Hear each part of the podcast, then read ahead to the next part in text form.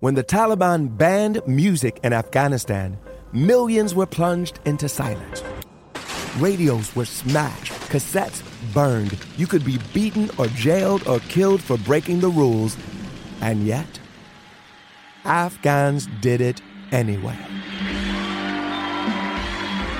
This is the story of how a group of people brought music back to Afghanistan by creating their own version of American Idol. The danger they endured. They said my head should be cut off. The joy they brought to the nation. You're free completely. No one is there to destroy you.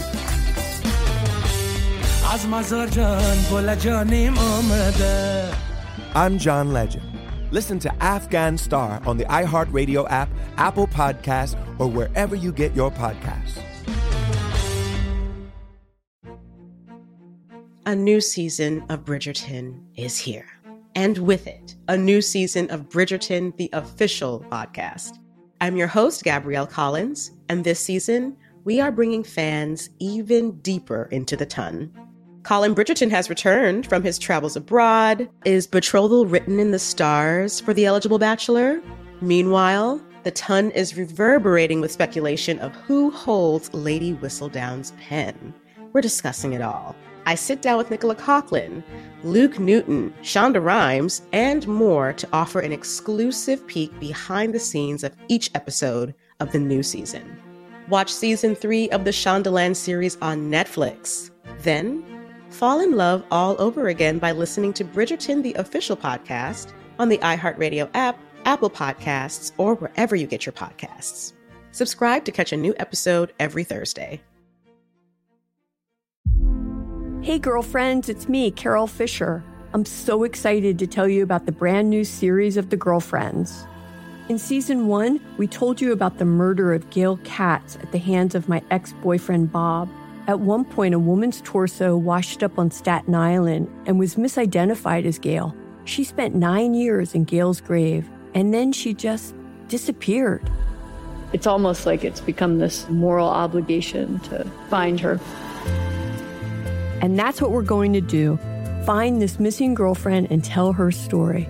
With the help of some of your favorite girlfriends from season one, like my producer Anna. Oh my God. My friend Dr. Mindy Shapiro. Hi, it's Dr. Shapiro, and I'd like to speak with the deputy medical examiner. And of course, Gail's sister, Elaine Katz.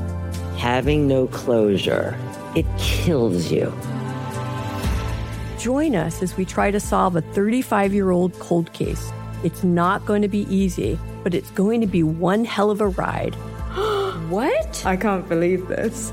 Listen to season two of The Girlfriends, Our Lost Sister on the iHeartRadio app, Apple Podcasts, or wherever you get your podcasts.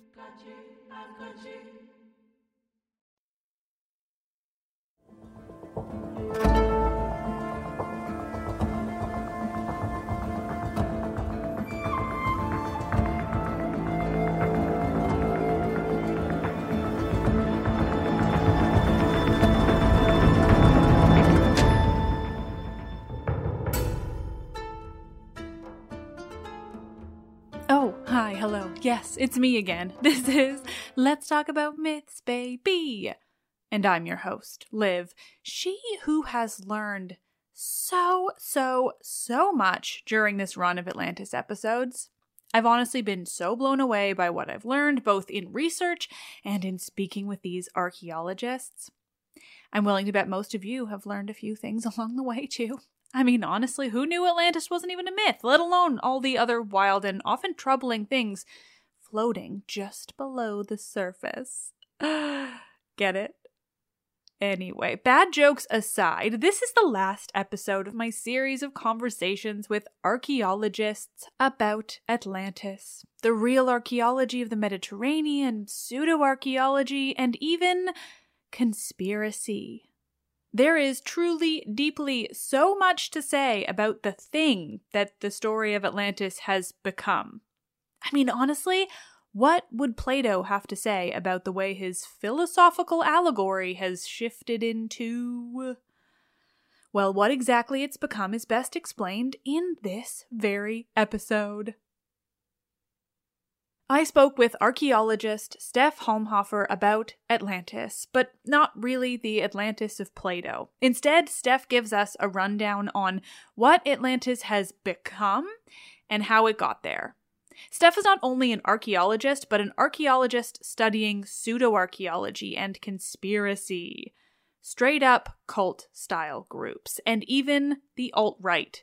It blew my mind just learning this was a field of study, let alone its connections with Atlantis, and even an unrelated group that Steph studies that is from my own home island. But more on that later. This episode was so incredibly fun to record and to edit, and thus learn it all over again. Steph and I had so much fun chatting, not least because we're both from BC, and like I said, she studies a group that was on Vancouver Island, where I live and where I grew up. I can't wait for y'all to hear this episode. Conspiracy, conspirituality, pseudo archaeology. We dive into it all and then some.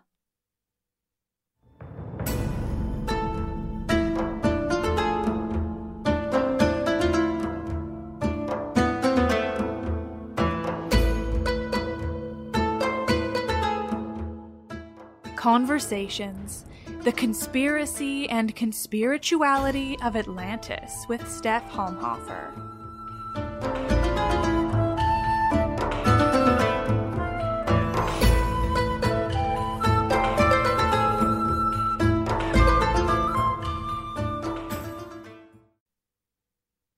In theory, we're talking about Atlantis, but also kind of everything that stems from Atlantis and the idea of those kind of dangerous conspiracy theories. Right. Yes. Oh boy, Atlantis. It, it I have these sort of like two sayings where I'm like, it's always Atlantis. Um, one of them is it's always Atlantis because so many conspiracy theories tie in these elements of Atlantis or conspiracy theory shows or, or just anything with the M word, mysterious, always draws mm. in Atlantis. So I'm like, oh, it's always Atlantis. um, but then the other thing I always say is it's always Blavatsky, uh, Helena Blavatsky. And so Helena Blavatsky is, is one of the reasons Atlantis is so popular today. Um, she was an occultist in the 19th century, started the Theosophy Society or Theosophy movement. And I mean, Atlantis can be traced back to her popularizing it, helping to popularize it, but also so many other conspiracy theories also draw from Blavatsky or or movements, religious move or uh, spiritual movements and and con-spiritual movements. It's it is always Blavatsky. I will go digging through these ideologies and I will always find Blavatsky in there. Interesting. Okay, so that just made me realize that I should probably also ask you to tell my listeners a bit about like why I'm talking to you. So what are you studying? You're are you you're doing your PhD in this right now, is that right? Yes, yes. Yeah, I'm doing so my please. PhD. Great. And and you're Canadian, I want to say too, which is very exciting. Or are you Canadian or are you just studying in Canada? I am Canadian. Yes, I am Canadian. I rarely get to talk to Canadians, so it's an extra thrill on my part. So silly. You know what's funny is like I have the same thought when it comes to like certain subjects that I'm interested in. I'm like, you know, I don't often get to talk to Canadians, but when I started diving into um, extremism research and, and getting to know the extremism experts, there are a lot from Canada, some really wonderful Canadian experts. So that was very exciting for me. That is good. We do love other Canadians, right? Like yeah. I have so many problems with this country, but I'm still like, oh, you're Canadian? Oh, that's cool. like, they're Canadian. Right. Great. Right. it's yeah. true. it's our thing. I think it's like just bred into you.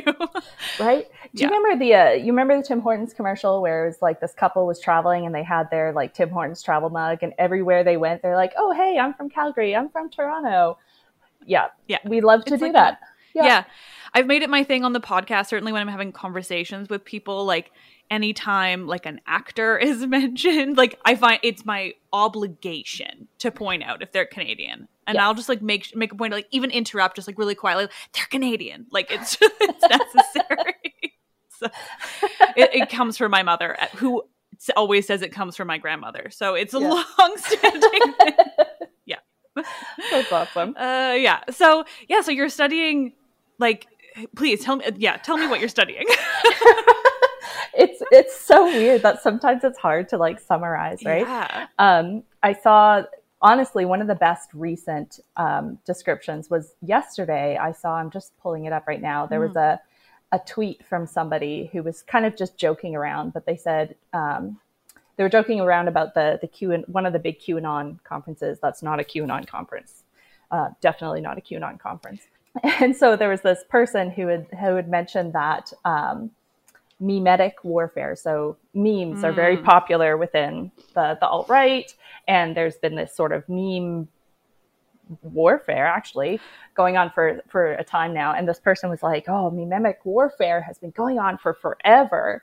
And then this other person just retweeted that and said, I picture archaeologists dusting off a faded pe- Pepe meme they just dug up on the battlefield, marveling at the number of spelling errors it contains. And I was like, oh, yeah, that's that's my PhD. so basically, yeah, my PhD is uh, in archaeology. I've been an archaeologist for a number of years before I, I went back to school. Um, and I am studying what's called conspirituality. So, ideologies that are built from blending New Age spirituality with conspiracy theories. Ooh. And so I study how archaeology and pseudo archaeology in particular are sort of embraced within conspirituality, used to justify and support and build these beliefs in contemporary North America, but also historic North America as well. And so there's a particular conspiritual movement that I'm studying uh, from the 1920s and 30s that had a settlement on Vancouver Island. Uh, Vancouver Island, DeCourcy Island, and Valdes Island. They had three settlements spread across these three islands. so local for me. I'm thrilled. yep. I figured you would probably know. so yeah, I study this this movement. Um, called the Aquarian Foundation. They were called the Aquarian Foundation. They were led by a man who uh, called himself Brother 12. He claimed, I mean, he didn't give himself the name, he said. It was the um, Ascended Masters that gave him the name Brother 12. That is the Blavatsky connection. So, yeah, he had the settlement and they were really into theosophy. He was also really into other conspiracy theories, and they kind of, he blended theosophy and, and these conspiracy theories, and that's sort of what the Aquarian Foundation was built off of but they draw there are a lot of parallels between this group in the 1920s and movements like QAnon today, which are nearly 100 years apart, but they're still into kind of the same things. The same basic conspiracy theories are, are uh, prevalent in both, and they're still very popular today as they were in the 1920s. So that is kind of what I do. That's fascinating. Where on the island? Uh, just south of Nanaimo. Okay. Yeah, you can tell I'm from here because I realize I literally just say the island and then I assume everyone knows what I'm talking about. but it's, yeah, it's true. If you're from BC and, and somebody says the island, even though there are so many islands, there are so we many know islands. exactly which island you're referring yes. to. So, yeah. Well, Cedar by the Sea is where Brother 12 and the Aquarian Foundation built their first headquarters. When they first came to Canada, he was British um, and he came to Canada. Well, he had actually lived in, in Canada for a number of years, um, moved back to Britain, um, or Europe, I should say, had this encounter with the Ascended mm-hmm. Masters in 1924, who told him he was going to be the 12th brother of the Great White Brotherhood. And then in 19, he sort of published a bunch of stuff, gained some popularity, and then in 1927 is when he came back to Canada. He believed that humanity was transitioning into I guess kind of two different things. So one transition was we were moving into the age of Aquarius. Hence, he named his group the Aquarian Foundation. Uh, but also, he believed that there's so much like context and backstory here. The Blavatsky thing is basically she argued for seven root races, that there were seven root races that um, were sort of basically just different time periods in human evolution. And each root race uh, had seven sub races as well. Oh my God right? So we start off with the, the Polarians. They're a very ethereal race um, of people. They just kind of were these little blobs. The Polarians evolved into the Hyperboreans. The Hyperboreans evolved into the Lemurians. Lemurians evolved into the Atlanteans. And the Atlanteans evolved into the fifth and the greatest of all the root races, the Aryans. Oof. Right. Big oof, big oof. And then the the sixth and seventh sub race or root races hadn't yet come to happen. They were kind of going to happen in the future. Um, Brother Twelve believed that he was going to begin the transition of humanity into the sixth sub race of the fifth root race. which was apparently very important.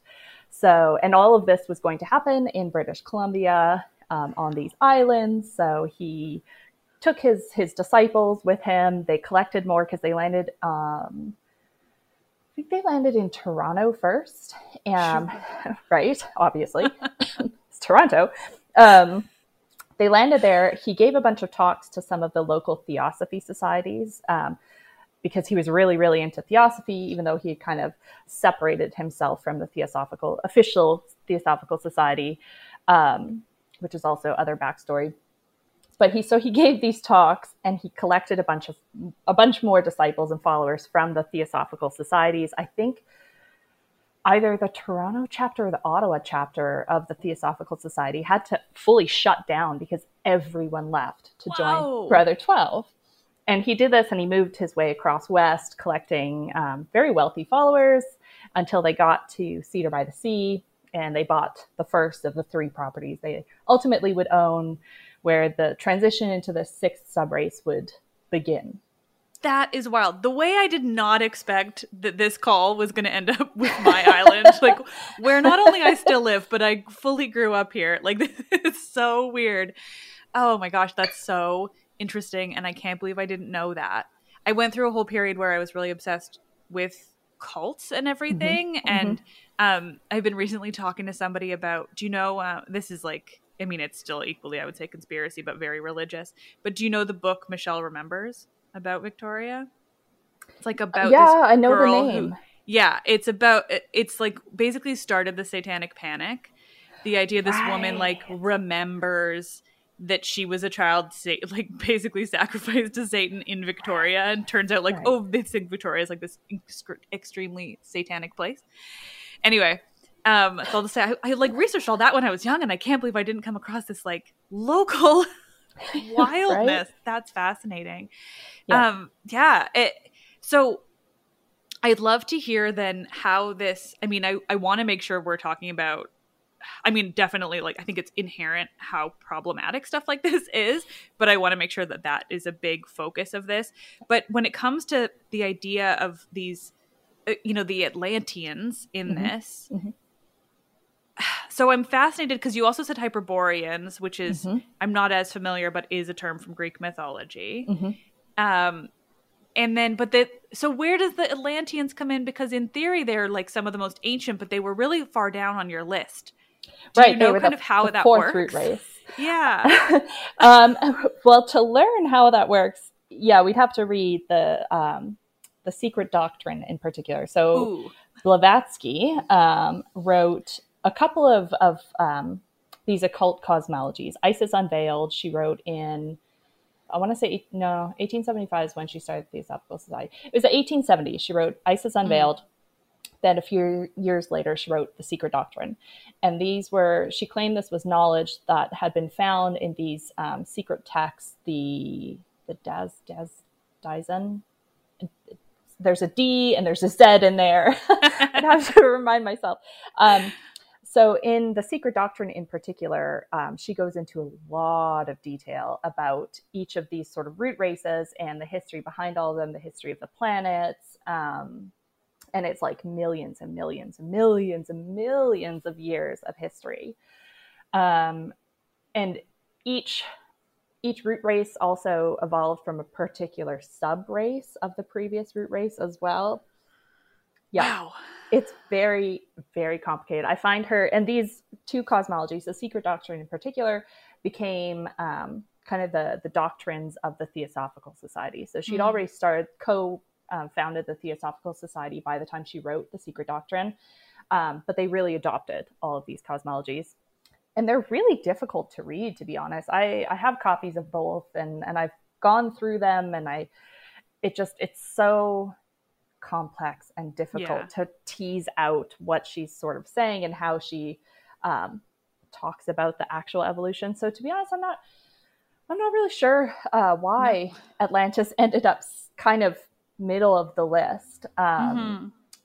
It, it just sort of fits in with her idea of these evolutions and life cycles and and whatnot. So I'm sure the complexity is part of it too, right? It's just that like the more complex, the more confusing and ridiculous to read, like the more likely it is that people are going to believe that she's really got all this knowledge because, like, oh, how could it be so detailed and complex a cosmology if it wasn't true? So, yeah, I can imagine Yeah. it's just so troublingly intense. Exactly, right? And and she got this knowledge from these secret texts that nobody has ever seen. Ooh. Um, right? And for also from these ascended masters, um, who also have all this like intense knowledge. And they are they're not like physical beings. They are these ethereal beings on this other plane that she could communicate to. And how how do you doubt that, right? Like especially at that time, how do you doubt something like that? Just you can't see it, but doesn't mean that this person isn't communicating with them. So Mm-hmm. yeah, and she was also quite inspired by Ignatius Donnelly and his version of Atlantis as Mhm. well. So it's a time of the it was a time where people were so curious about where did we come from as people. Um, and she and Ignatius Donnelly and so many others were kind of just trying to fill in these blanks. mm-hmm. Yeah, I was going to say he's the other one that I think between the two of them, that's we can probably trace all of the current Atlantis, everything to those two people, both of whom came, you know, a couple thousand years after Plato wrote about that nonsensical thing that he was not trying to say was history and he did not believe and he was not telling a myth and etc etc etc you know it's an allegory. Plato wrote an allegory and, and then suddenly 2000 or so years later these people are coming up with these wild stories of of how real it was and then how you know i think ignatius donnelly i have not read i have it but i've not Yeah. read through that yet i don't want to say yet i probably Yeah. won't read the whole thing at least um but you know i think his was more about uh, proving it existed. And then it seems this Blavatsky was more about the spirituality section that then people seem to have taken hold of. Yeah, yeah. Ignatius Donnelly in the Atlantis, the antediluvian world, he he kind of was like, okay, look, guys, I haven't found Atlantis, but it was real, and these are my 13 points to prove it was real. We just need to find the proof for that. So his kind of I, I always think of the antediluvian world as almost like a a call for help. Um, uh, one of those okay I'm, I'm giving you all this information now historians and archaeologists and, and linguistics folks like you go find me that proof um, that's the that's the way i've sort of always thought about the Mhm. antediluvian world so and it's just yeah it's interesting to listen to people talk about atlantis today when they talk about these atlantis theories. And everybody mentions plato. And they're like well plato first mentioned atlantis. And i'm like yes he did. But you're telling me ignatius donnelly's atlantis. You're not telling me plato's atlantis.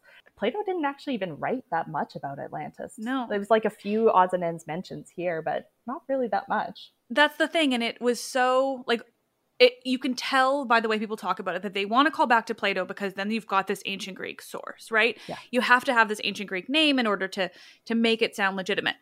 But they clearly or if they have read Plato, they're not paying attention to Plato or they don't know what he was writing. And like I don't study the philosophers, you know, like I did my degree and I somehow managed to like never read any philosophy in an entire classics degree and I'm fine with that.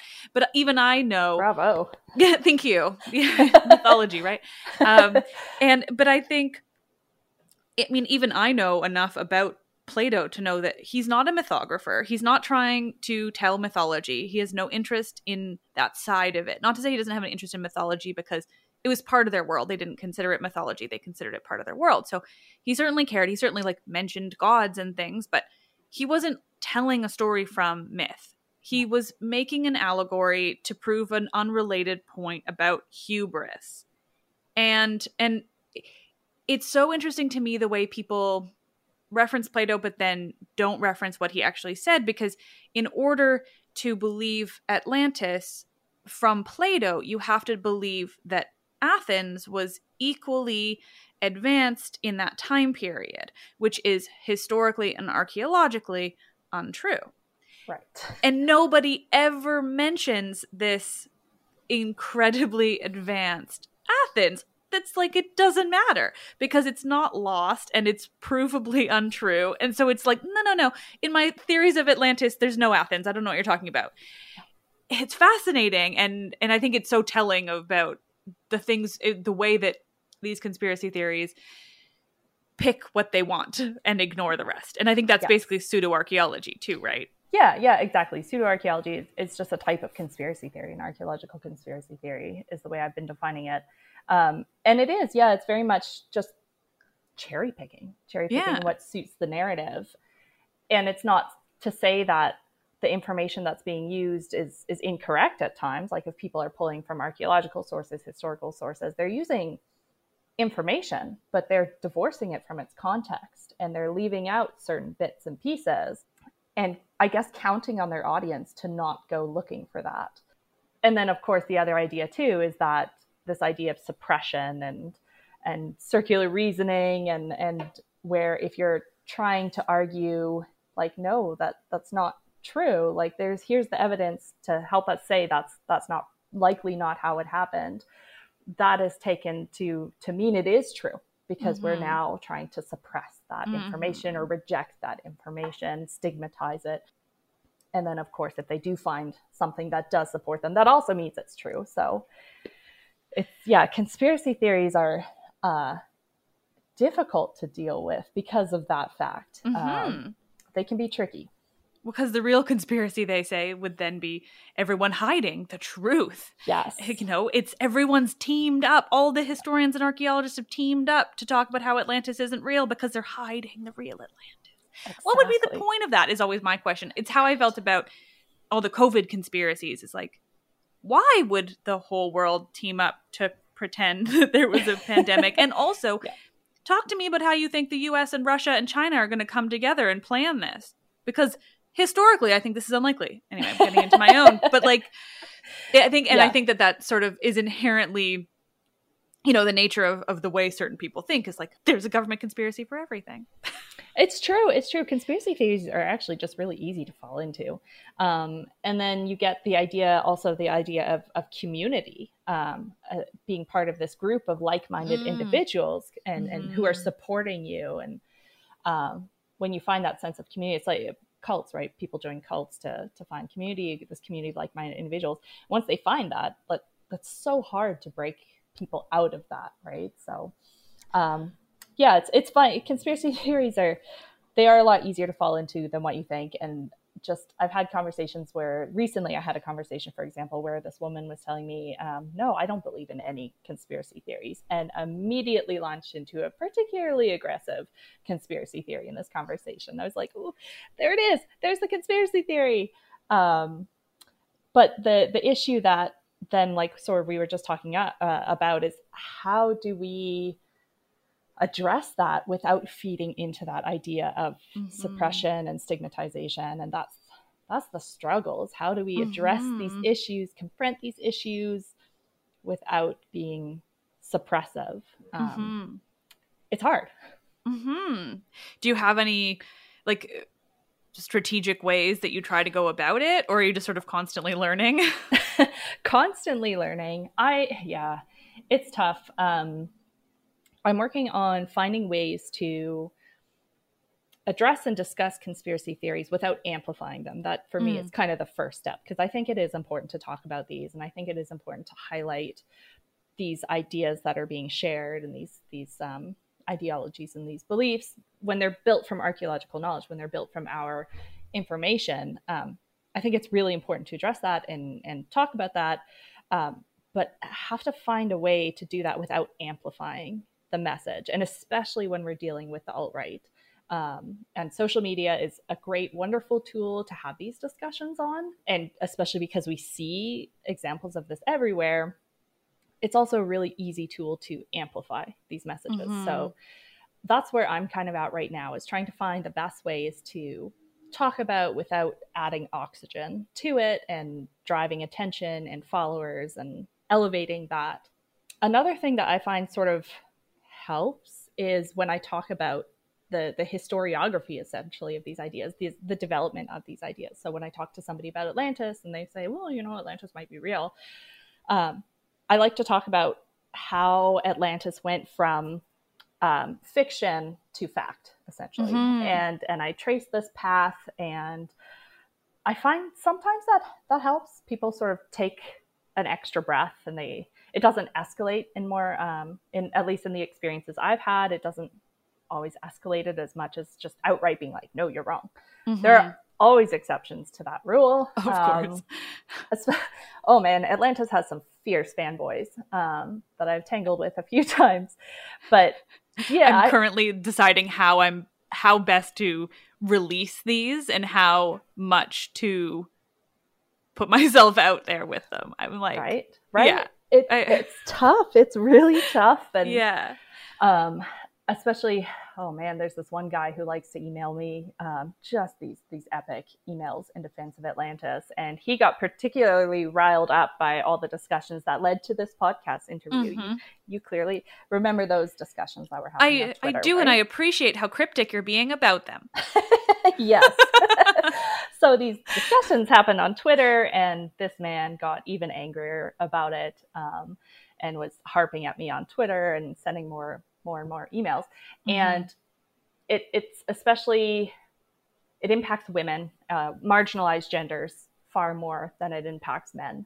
Um, so that's also something we have to consider when we're trying to discuss these is yeah like you were just saying how much can we discuss that's not going to or that's also going to minimize potential harm to ourselves mm-hmm. so it's yeah there, there's so many different things to think about um, when discussing these and but that's something that I also want to be part of my PhD is trying to come up with the best way to discuss these and address these without amplifying and trying not to feed into that stigmatized mindset either. So mm-hmm. right now, still learning, um, still practicing different things, but maybe one day we'll have a good idea.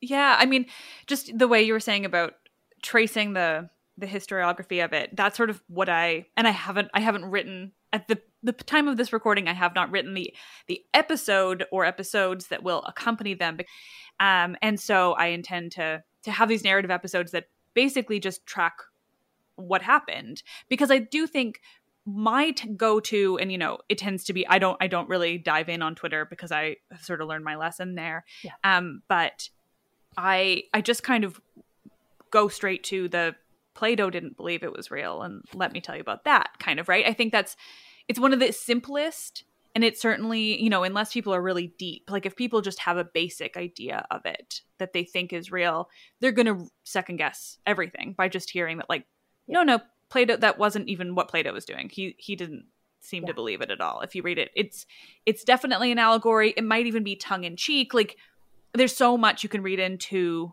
the very the only ancient sources we have for atlantis that's the the clear the clear point to make too is it is the only ancient source that yeah. mentions Atlantis. there is not a single other. And thus, yeah. like that, you know, there's there's so many things that should make it obvious and then it's interesting when it's it doesn't make it obvious to yeah. people. Yeah. Atlantis from what Plato wrote of Atlantis, mm-hmm. Atlantis sounds like an amazing place. Like, mm-hmm. what a cool place to be with all these like gold dolphin statues and these like rings of land and these huge amphitheaters and structures and all these things. Like, what a cool place. And enormous too. I, I think he described it as larger than Asia and Libya combined. And of course, mm-hmm. this is based on on what the Greeks knew of those land masses and how they had mapped it at that time. So, so not necessarily Asia and Libya as we know it today, but the general idea still exists that Atlantis was enormous. Mm-hmm. So why was Plato the only one talking about it? Where exactly. were the people traveling to Atlantis? Where the where are the people trading and living there and moving in and out? Because we know that the Greeks were were record keepers. They loved mm-hmm. to write shit down. Um, yeah, even if it's right? just like a linear B reference to because yeah. of course this is Bronze Age, and you know the the whole thing then is well it was so many thousand years before, blah blah blah. But even still, like you know, the likelihood is that we would have a linear B reference to like, well, we gave them some wine, or we yeah. gave some wine to some people who were just past those ruins of Atlantis, you know? Yeah. Like there there certainly would be something. You yeah. know, Herodotus would have heard about it. And even he made up a lot of history at times, but he also did travel around and talk to a lot of people. And, you know, Herodotus would have heard about it at the very least in, you know, all of his his talk. And yeah, they, that's the thing, you know, there there would be at least one other reference, but there would certainly be lots of references. Were yeah. it true, or or were there some kind of um, you know epic event that caused the fall of Atlantis? Yeah. And then, of course, the ultimate thing is well, where is this super advanced Athens then? Because yeah. we have all the archaeology of Athens, and like Bronze Age Athens was pretty meh comparatively to other Bronze Age sites in the area, right? Like, yeah. it, you know, I think yeah, it's best described as meh. It wasn't not there, but right, yeah, it wasn't one of the big ones. No, not at all. Um, and you know, we're always we're always learning more. Obviously, we're always uncovering more. We're always learning more. Um, part of archaeology is being flexible and, and accepting new ideas and we're always accused. I'm always told, "Oh, you're closed-minded archaeologists are closed-minded." No, we we are extremely open-minded. That's how our um, knowledge shifts, and we learn more, and we um, adjust our, our, thoughts as they come about. Most of us. Mm-hmm. Uh, um, so, yeah, I mean, you could argue, sure, maybe there's the possibility that one day all this information will be uncovered, but what like i would expect to it, it has been uncovered by now mm-hmm. so many people have gone looking and again thinking of the size the the materials that they had I, yeah. I honestly would expect we would have found it by now mm-hmm. to be honest well also Plato is quite clear about where it is, right? He's like pillars yeah. of Heracles, right? Yeah. So he's basically saying it's at the Strait of Gibraltar. Yeah. So if we, you know, it, it, people then will argue it's like somewhere in the middle of nowhere, and I'm like, okay, but he says very clearly. Pillars of Heracles, which is the Strait of Gibraltar. Yeah, you know, so yeah, it, it's that's the thing, right? He he he's not being cryptic about it because it's an allegory, because he's not presenting something that he believes as real and that he is presenting as fact.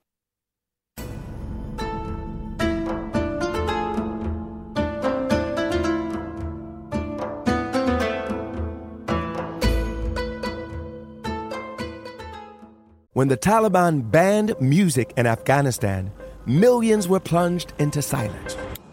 Radios were smashed, cassettes burned. You could be beaten or jailed or killed for breaking the rules.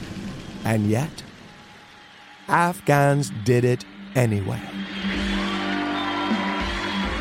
This is the story of how a group of people brought music back to Afghanistan by creating their own version of American Idol the danger they endured. They said my head should be cut off. The joy they brought to the nation. You're free completely. No one is there to destroy you.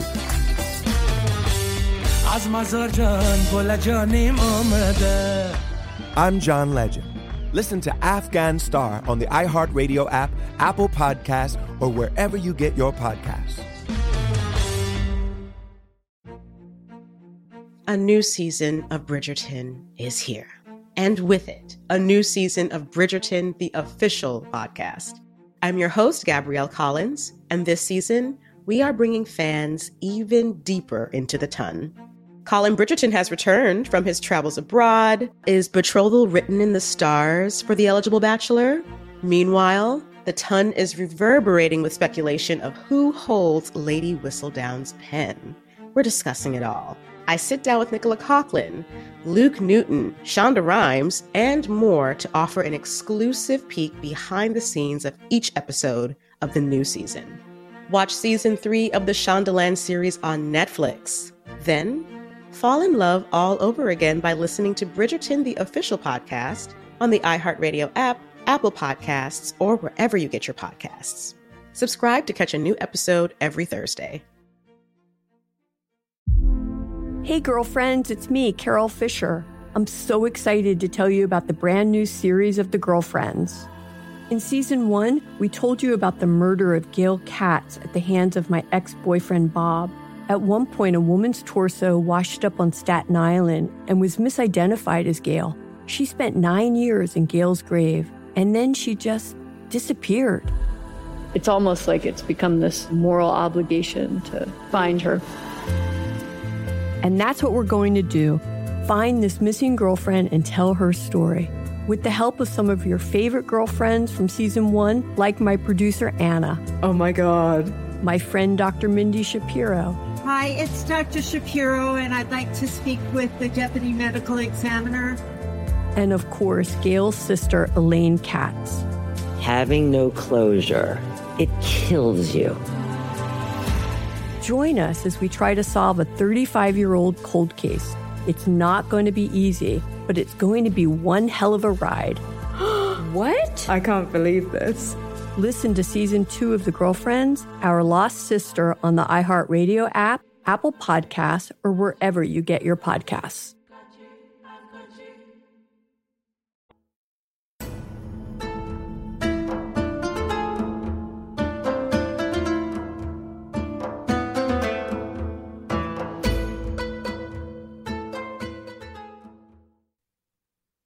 Now, one thing I really want to make sure that we talk about with you, because I think you're probably my best source for it, um, is how harmful mm. these things can be. Mm-hmm. Um, specifically, and I know base level amounts of this, but but the way that it's then used to justify um, white supremacy.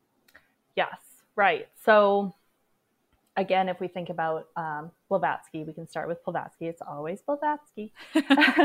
but yeah, so Blavatsky talked about how um, the Aryans, which were the, the best of the best of the root races, um, evolved from Atlantis.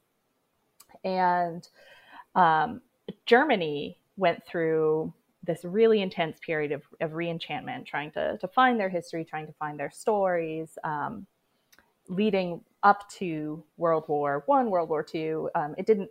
The stuff didn't just start in World War Two. It started a long, long, long time before that, and um, some of the the influential thinkers um, who were part of this reenchantment that ultimately um, the Nazis ended up attaching themselves to this line of thinking. They were really enthralled by Blavatsky's idea of Aryans and Atlantis, and they combine that with many other sources um, to essentially create this idea of these Aryans as being like almost supernatural beings, these incredible beings with just like super white skin and blue eyes and super, super powerful.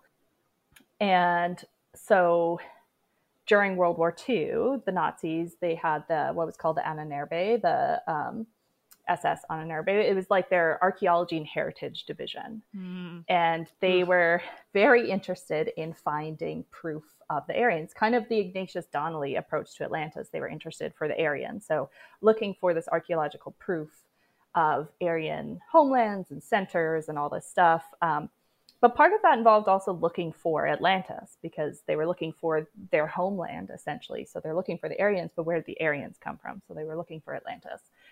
Um, and so, yeah, that was that was a bigger part of the war. Oh, it wasn't like an enormous part of the war, but it was a bigger part of World War II and, and Nazi ideologies and beliefs than many people realize. Um, mm-hmm.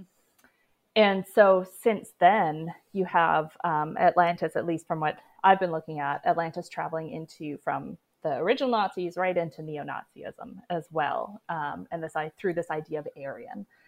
So there are um, a lot of, and I, again, I'm just focusing on North America, not mm-hmm. necessarily European groups, but in North American groups, um, you have a lot of a lot of neo-Nazi movements um, or, or individuals, high-level individuals who've spoken about Atlantis and talked about this history and um, because of its connections to Aryan. You've got leaders. There was one man who was a leader of some major American neo-Nazi parties in the 60s and 70s who now writes books, book after book after book about Atlantis um, and Atlantis in North America. North America, he rewrites North American history to suit these ideologies. You have other folks today who, his most recent book actually was published just this last July. You have other folks who write for some um, big time white nationalist websites, and they also talk about Aryans and Atlantis, and they pull in, they even actually pull in ancient aliens. Um, I've mm. seen one guy talked about the show Ancient Aliens, and he just argues, well, no, no, no, they're not. They're mistaken when they're describing aliens. They haven't found proof of aliens. They found proof of these Aryans, and they just need to recognize that. There was a, another neo-Nazi group in 70s. I have to find it again. Who um, had Atlantis in their name. There's mm-hmm. other neo-Nazi groups who write these very long um, manifestos uh, talking about the history of there's one in particular i'm thinking of who has this very very long manifesto describing the, the history of aryanism and they also draw in atlantis so it's yeah it's just through these like it's almost like the telephone game. You start off with this one idea, Blavatsky, and then as it gets passed on, it changes and it changes and it changes um, into what a lot of white nationalists and, and neo Nazis are using today. Mm-hmm. Well, I think, you know, even just simply and from my non research in it, it seems like the easiest way to counter the idea that everyone came from Africa is to say that no, there's a subset that came from Atlantis. We just don't have it. Yeah, yeah, yeah. exactly. It's true. And I think that's also why so many people, um, a lot of these sort of groups latch on to archaeological knowledge. And because it's this idea of Atlantis is very intangible, um, archaeology provides tangible. It provides these things you can hold, you can go see, you can travel through these rooms. Um, at these sites. So it gives something tangible to the intangible. So I see a lot of um, groups and individuals trying really hard to pull in archaeology and tie it to things like Aryan and Atlantis, or just these other white uh, European ancestors, thinking about the Solutrean hypothesis in particular. Um, just to find to, to be able to say look here is this tangible item that proves this all true um, even though it doesn't and again the, like what we were talking about earlier it's that divorce from context and filling in these blanks with our own uh, narratives mm-hmm. it's extra fascinating too because i mean if you think about it if you just let yourself kind of believe that sure actually the one time you know plato was actually secretly telling us this history even though you know he didn't actually do that. Yeah. Um you know even if so that it you have to still connect to the other problematic idea that exists within study of the greek and roman world this idea that they were particularly white in the way that we see whiteness now. Like the, you know there's i've been trying to learning to put the phrase on it that we, you know, the way we see whiteness now yeah. impacts that versus them being white or not white. Yeah. Um, because obviously they did not see race in any of the same ways that we did, and like they didn't really care about skin skin color. It was all about whether or not you spoke Greek. That's yeah. what made you a good person, or or like worthy of you know extreme you know uh, what's the word I want? Prejudice against you. Is well if you did you speak Greek. You could be you know person that we would call black but if you spoke Greek you're fine. Um, because yeah I mean in the ancient world they they traded throughout the whole Mediterranean which includes Africa and the Middle East and they absolutely traveled around and emigrated and all of these different things where the idea of whiteness placed upon Greek or Greece and Rome is so absurd and, and nonsensical that you know you have to have this just this alternative view of all of it. You know, you have to believe yeah. Plato and you have to believe that everyone was white, even though it's simply marble has lost its color. Polychromy, yeah. you know, existed yeah. and it all just came off and we all just see marble and then think of this whiteness. It's it's so I mean, I find it fascinating. It's so dark too, but it, it is just so interesting the way these things have yeah. become the mess that they are. yeah, it's true. And and the thing about conspiracy theories too, and, and stigmatized knowledge, um, which is a particular term coined by Michael Barkun, who has written some wonderful, wonderful work about conspiracy theories. But people who believe in one conspiracy theory tend to believe in others, and mm-hmm. all of those come together to form a particular worldview that this person holds. So, yeah, this idea of um, ancient Greeks being only white um, and tying that to Atlantis, you have to also believe, like you were just explaining, in other sort of conspiracy theories that help support each other to create this particular worldview. Mm-hmm. I mean, and all of these reasons are why I want to, to create these episodes on Atlantis because it's not about just like disproving Atlantis. That's not the point, right? Like if it was just about people believing in this like ancient world that was kind of cool and that's all it was, then who yeah. cares? Like let them yeah. believe that. You know, but it's it's all of the the problems that stem from this belief and all of the racial yeah. issues and the straight like dangerous racist ideologies that come out of this and you're like okay well i would like my listeners personally who are good-hearted and not racist and not sexist and not misogynist and all of these different things i would like them to understand that atlantis is not real for all of these reasons. And I, it just interests me so much in the idea of how it became this because yeah. you know growing up i think we're probably a similar age growing up we had the disney movie you Yeah. know? Yeah. And I always just believed Atlantis was a myth. Mm-hmm. Not necessarily that I believed it was real, but I believed it was a Greek myth. Mm-hmm. And then getting to a point where I learned that it is not remotely a Greek myth, that alone was mind blowing to me. And I think most people think it's a myth, even if they don't have any strong views about it as history or conspiracy or whatever, but they at least think it was a myth because the world treats it like a myth.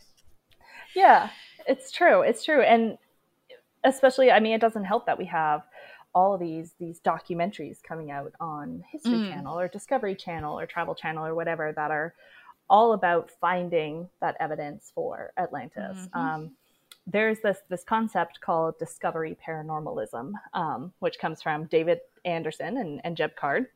They didn't come up with this term, but they've sort of begun applying it to pseudoarchaeology and and discovery paranormalism sort of refers to being the first to find the proof of something. Mm. Um, th- that is a very simplistic way of describing it, but that's part of the thrill. And so when you watch these shows, it's it's kind of like equal parts finding proof of Atlantis to prove these conspiracy theories true or prove your ideas right, but also just that thrill you get from finding being the first to find this evidence. So, and that just when you have um, folks who don't really know the history and they don't really know all this background context um, that that we are all very privileged to have because we happen to be within these fields and these disciplines and we have access to these resources it's kind of easy to to fall for it. Um, i i don't blame anybody for falling for pseudoarchaeology any pseudoarchaeological theory. I'll never be mad at anybody who falls into that. It's really easy to see why like those are the books you get on the bookshelves. Those are the shows you get on netflix and prime and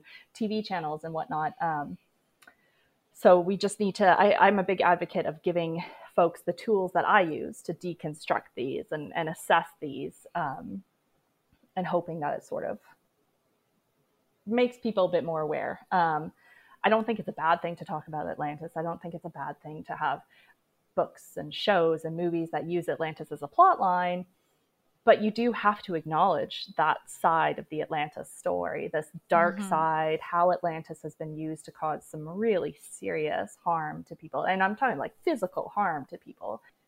If you're going to use Atlantis as a plot line, acknowledge that shit, talk about it, make people aware, make yourself aware, and don't repeat that. Um, yeah. Those are my concerns. Yeah, I think that's so valid. I mean, yeah, and to be clear, like I think that Disney movie is great. Like so fun. I loved it's it. it's wonderful. It's an Yeah. incredibly entertaining movie. It's Yeah. more entertaining even when you understand how little there actually is. Like Yeah. you know, it, it, like how little history, how little you know. You, there's that the whole sort of beginning scene where he's laying out his whole argument, and you think, oh my god, look at all of this, so much evidence, and he's like, Yeah. no, literally no. Yeah. Um, yeah, so that's the thing, right? It's well, and that's why, you know, to any of my listeners who didn't know that Atlantis wasn't a myth or who didn't know all the, these problematic things and just assumed Atlantis was like this cool idea or this cool lost city or all of these different things. Yeah, like no blame. Like I used to think it was a myth until probably until this podcast where I, you know, just read up enough. Like I don't even think in my degree there was any reason for anyone to just come out and say Atlantis was never a myth, right? It just doesn't necessarily come up. Whereas it does come up in pop culture to teach you that it is a myth. Yeah. Um, and so yeah, it's more about just pointing out that you know it's it wasn't a myth. It was not history you know all these different things. And but also specifically the harm that has been caused in its name. And thus why you have to like be a little careful about the idea of it and, and Yeah. you know what you believe and why and where you've gotten it from and you know Yeah. who had these ideas also. And yeah i mean the fact that the nazis were looking for atlantis i think is is a good thing to know because i think it makes a connection there between Yeah. you know perhaps you know what what can become a problem with believing or not necessarily believing but you know just the side the the different aspects of it and, and where it has gone over Mhm. time Yes, exactly. And especially, I like your point about knowing where that information came from. If you're going to use something, know where it came from. Um, I think about like a, a comic series that I, I read that I really enjoyed, but um, was based on Atlantis and kind of in the back of each ep- um, issue. I, did Dave Anderson talk to you about pop culture? I'm assuming he talked about pop culture. He's a pop culture kind of guy. to an extent we talked about the move the atlantis movie and like a couple other things but i don't think about Okay, this. so yeah, I'm not sure if he would have talked about this series or not, but um, it's it's a great series. I really enjoyed it. But at the back of each issue, there were like um, I guess supposed to be like diary entries from Mm. the character that the other characters were looking for in the Mm. series. He had disappeared while searching for Atlantis. And um, so they find his diary, and I guess each of these issues is sort of a diary entry. Um, and it's clear that these comic creators did a lot of research in by like the information that's in these diary issues um, or diary entries. You could go on Google and you can find a lot of this information, these theories that people believed, or these like illustrations of maps that actually exist, stuff like that. Um, which is is great. Like I like detail and accuracy, but also in this case, like where did that information come from that you are now putting into your comic and broadcasting out to your your audience? And I see I've seen some of the things in those diary entries picked up by uh, some QAnon believers who talked about kind of the same things and, and stuff like that. Mhm. So that's why I think it's it's so important to know where that information came from, acknowledge that, own that too. Like I know other um, pseudo archaeologists and, and conspiracy theorists. I've seen one in, in particular. I'm thinking of a video or um, one of his books where he was writing about um, something to do with Mars, if I remember correctly, in this particular section. And he's quoting this one person quite often, information from this one person. And it's basically like, yeah, this guy was a Nazi, but that doesn't really matter. Uh, It actually does matter. Um, so, yeah, be aware of where that information is coming from. hmm I mean, I think it should always matter if a person was a Nazi. There's a Yeah. lot of groups where it maybe matters less. I think it always matters if somebody was a Nazi. Yeah. Yep, yep, yep. I've been I've been told um, when talking about this the Nazis and Atlantis, I, I have been told by this individual who I mentioned earlier who likes to email me and talk on Mhm. Twitter that you know it's time to let's let's move past the Nazis. Stop talking about the Nazis. It's time to kind of move on. We've heard enough about the Nazis. I'm like, mm, I don't think we have. No, I No. don't think we are, as a humanity, are ever allowed to move on. Yep. That should be the point. We're not allowed. You're not allowed to ever say like we've moved past the Nazis. Nope. Nope. that's Nope. that's why they say history repeats itself. Like Right? you know, History is repeating itself right now, so be Oh, aware yeah. of that. more so. than ever. Yeah, yeah, absolutely. Yeah, exactly. Yeah. Oh man, Atlantis. Always an interesting conversation. Yeah. uh, well, um, I mean, what else? Like, this is just fascinating and it's fun, and I, uh, yeah, it's nice talking to a woman about this as well because I think you get a you have a different side of it. Yes. It's also damn fascinating. So if you, it is it is it's just yeah it's um it's one of those things that i think archaeologists are really really opening up to i think Hmm. you know we we knew it was there um but to what degree we weren't entirely aware and i um, I spend time going into really terrible places on the internet and just to see what people are saying. And uh, it is shocking, even to me. Like, I expected to find archaeology, I expected to find pseudo archaeology. Um, but even then, I'm still surprised at how much is in there. Mm. Um, but I, yeah, I think it just sort of all comes down to this idea of just trying to find this tangible proof of something and and it's certain certain theory uh, theories more so than others. Like Solutrean is very very popular um, Atlantis What is that? Aryan- the Solutrean hypothesis. Um, so Solutrean hypothesis is this idea that was proposed um, it was proposed I think originally in the 30s and then it kind of died away because even back then archaeologists were like this no this isn't a very credible theory. And then it was revived in the 90s is the idea that about 20-ish thousand but somewhere i think it's somewhere between 17 and 20,000 years ago um, the Solutrean folks which were a, a, a culture uh, within southwestern europe france and spain portugal uh, portugal france and spain in any case they're known for their like beautiful artwork um, also they have these very particular stone um,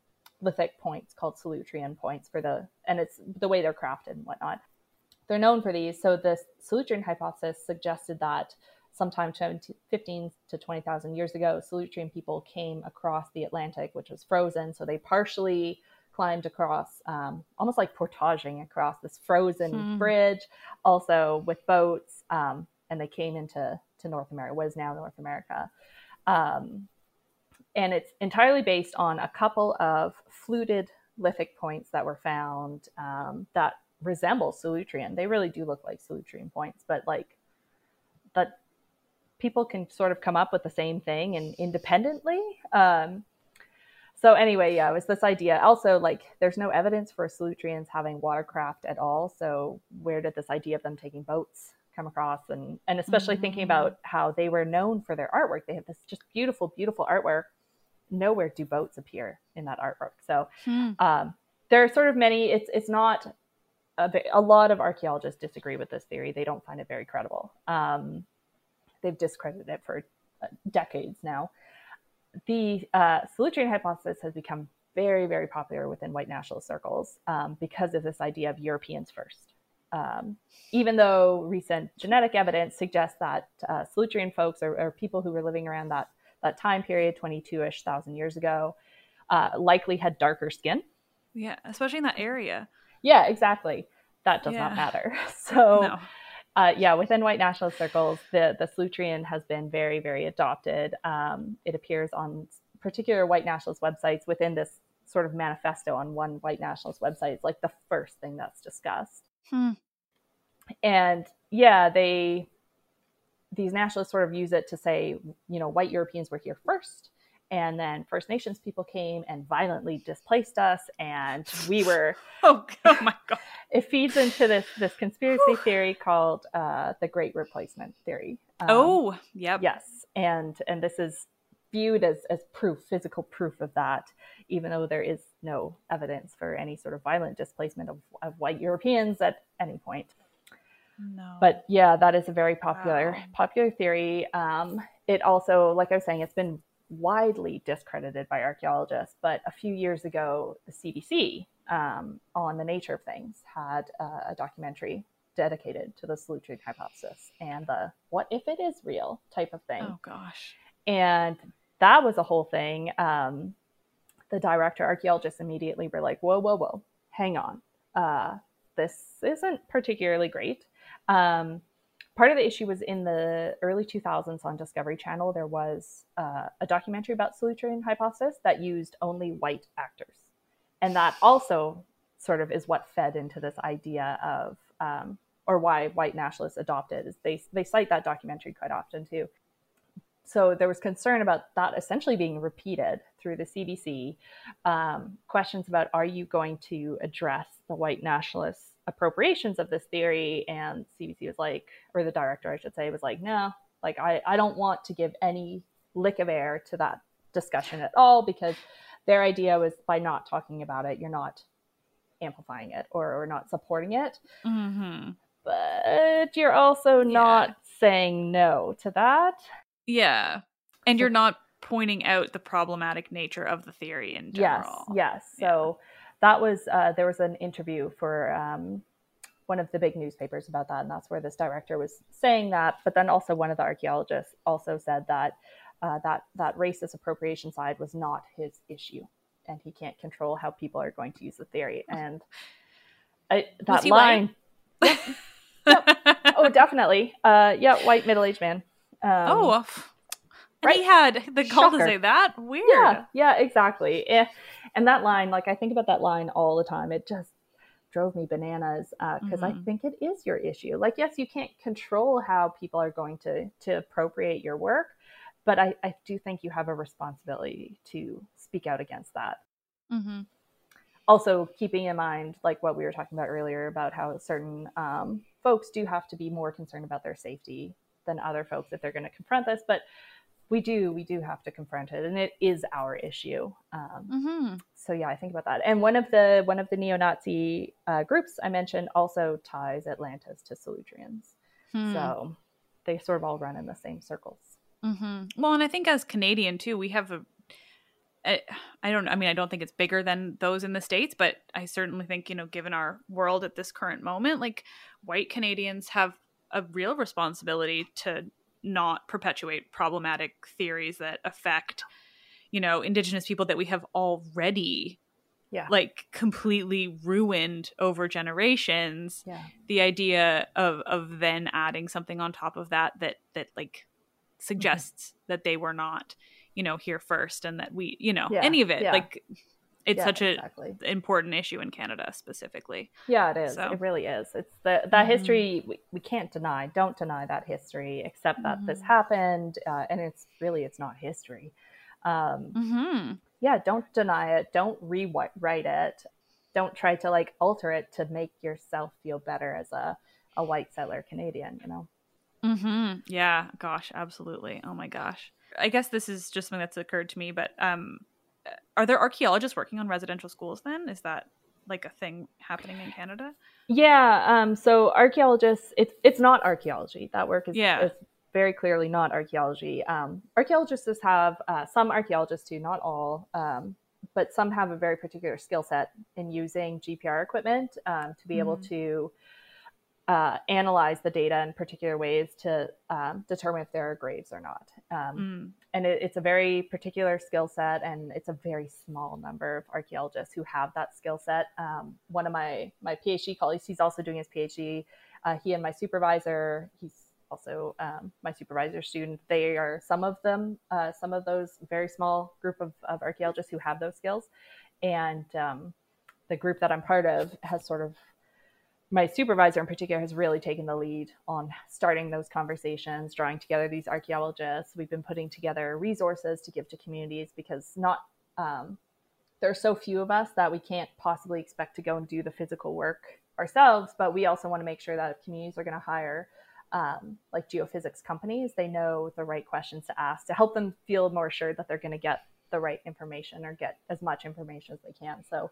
Hmm. Um, yes, we've been very, very involved in that. Um, That's great. yeah, we've been we've been working with several communities. We've gone and done uh, a few surveys. That's where I was the other week. I was on one of the surveys, and um, so yeah, we, there are a lot of a, a fair number of archaeologists now who are working with communities for that work specifically. That's great. I didn't know that. That's yeah. I mean, that's so important, and Yeah. the government should be doing it. But hey, they're not. Yeah, Uh, they definitely should be funding it, and and they're yeah. they are to some degree, but it's the funding they've announced is not enough. No, No, not enough. No. Oh Lord. Anyway, Canada. I so rarely talk to Canadians, as you can tell. I'm like, oh my gosh, Yeah. things that other people understand. That it's so. It's. I'm usually like explaining half the things to anybody. right? That's so nice. Yeah. Um, yeah. Oh my gosh. Okay. Well, this it turns out when I get along with people, that means for a really disjointed but really entertaining conversation. So thank you so much. I just want to kind of wrap things up for however I cut this together, Yeah. but. Thank you, Steph, so much for doing this. Is so fascinating and interesting. And I mean, obviously, it's so dark. I, I have so much trouble with. I sound so excited talking about how interesting, but it just, I mean, that the way all of these things happen and how they get to these horrifying points interests me so much. Mhm. It's Mhm. just, my God. I mean, it must interest you too because you're doing your PhD in it. So. it's true and we should be interested in it because Yeah. it's through that interest that we become more aware right so That's so true. Yeah. Good. Glad to hear it. Um, well, do you want to um, share where people can maybe learn more about your research or follow you or anything? If you don't want to, that's also fine. i am not a hard person to find you can find me on twitter um, are you gonna are you gonna include like links on your like website I can, yeah. okay Whatever you yeah want. yeah that's totally fine yeah you can find me twitter is where i'm most active i'm all over twitter um, and that is definitely the best place to find me Wonderful. I think it's such really interesting and obviously important work that you're doing researching this kind of stuff. And I didn't even, I guess it didn't even occur to me that, I mean, certainly archaeology in it is so interesting. And now, of course, the more we hear about Atlantis, like the more I think it's obviously important, but I'm glad to hear people are doing it. if not Yeah. always specifically Atlantis, but you know, it's all Yeah. so interconnected that uh, It yeah, is. gosh. It is. Sometimes Atlantis pops up in surprising places. I bet. Yeah. The Yep. more I hear, the more that does not surprise me. It has gone everywhere. Yep. It's always Atlantis. It's always Blavatsky. uh, well, thank you so much. This has been so great. Thank you very much.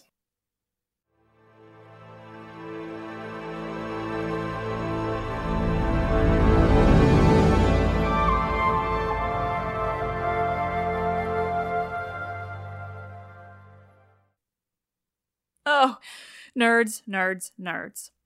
This Atlantis series has been so incredibly fun, and I certainly hope you felt the same way. It was definitely a departure from my regularly scheduled programming, covering this story that is so explicitly not a myth, but also is something in itself somewhat bizarre and interesting, and then to look at what it's become, the links to outright racism, straight up Nazism, among so much more. It blew my mind every step of the way. I want to give a huge thank you to my archaeologist to my archaeologist guests, Flint Dibble, David S. Anderson, and Steph Halmhofer. Their expertise added so, so much to this series, and I'm just so thrilled I was able to share their knowledge with all of you to help it influence my research, the whole thing. Also, to my other guests, one of whom you haven't even heard from yet, Kira Jones and Lisa Charlotte, who joined me to talk about Atlantis in pop culture and what that means for the story that isn't a myth. Truly, truly, this has been so much fun. It's been so rewarding. I'm so thrilled I got to bring all of this to you, to teach you all of this, to learn it myself. Fucking Atlantis. Like, who fucking knew? God. Thank you all so much for listening. Back to some mythology very soon. some regular old, just lovely oral tradition mythology of ancient Greece. What a time. Thank you all so much for listening. Thank you to my guests. Thank you to anyone who cares about learning the truth about Atlantis so that you don't fall into some dark and dangerous conspiracy hole that you don't even know is there. I am Liv, and I love this shit being learning, not the conspiracies of Atlantis.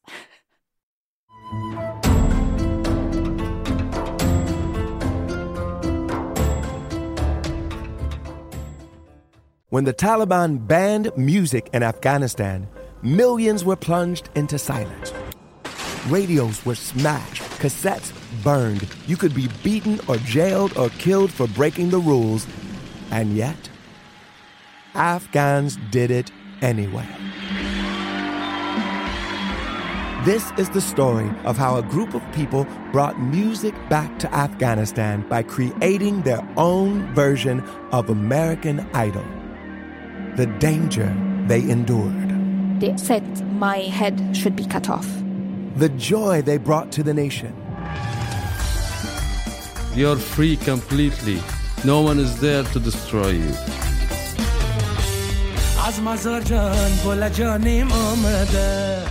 I'm John Legend. Listen to Afghan Star on the iHeartRadio app, Apple Podcasts, or wherever you get your podcasts. A new season of Bridgerton is here. And with it, a new season of Bridgerton, the official podcast. I'm your host, Gabrielle Collins, and this season, we are bringing fans even deeper into the ton. Colin Bridgerton has returned from his travels abroad. Is betrothal written in the stars for the eligible bachelor? Meanwhile, the ton is reverberating with speculation of who holds Lady Whistledown's pen. We're discussing it all. I sit down with Nicola Coughlan, Luke Newton, Shonda Rhimes, and more to offer an exclusive peek behind the scenes of each episode of the new season. Watch season three of the Shondaland series on Netflix. Then, fall in love all over again by listening to Bridgerton, the official podcast, on the iHeartRadio app, Apple Podcasts, or wherever you get your podcasts. Subscribe to catch a new episode every Thursday. Hey, girlfriends, it's me, Carol Fisher. I'm so excited to tell you about the brand new series of The Girlfriends. In season one, we told you about the murder of Gail Katz at the hands of my ex boyfriend Bob. At one point, a woman's torso washed up on Staten Island and was misidentified as Gail. She spent nine years in Gail's grave, and then she just disappeared. It's almost like it's become this moral obligation to find her. And that's what we're going to do find this missing girlfriend and tell her story. With the help of some of your favorite girlfriends from season one, like my producer Anna. Oh my God. My friend Dr. Mindy Shapiro. Hi, it's Dr. Shapiro, and I'd like to speak with the deputy medical examiner. And of course, Gail's sister, Elaine Katz. Having no closure, it kills you. Join us as we try to solve a 35 year old cold case. It's not going to be easy, but it's going to be one hell of a ride. what? I can't believe this. Listen to season two of The Girlfriends, Our Lost Sister on the iHeartRadio app, Apple Podcasts, or wherever you get your podcasts.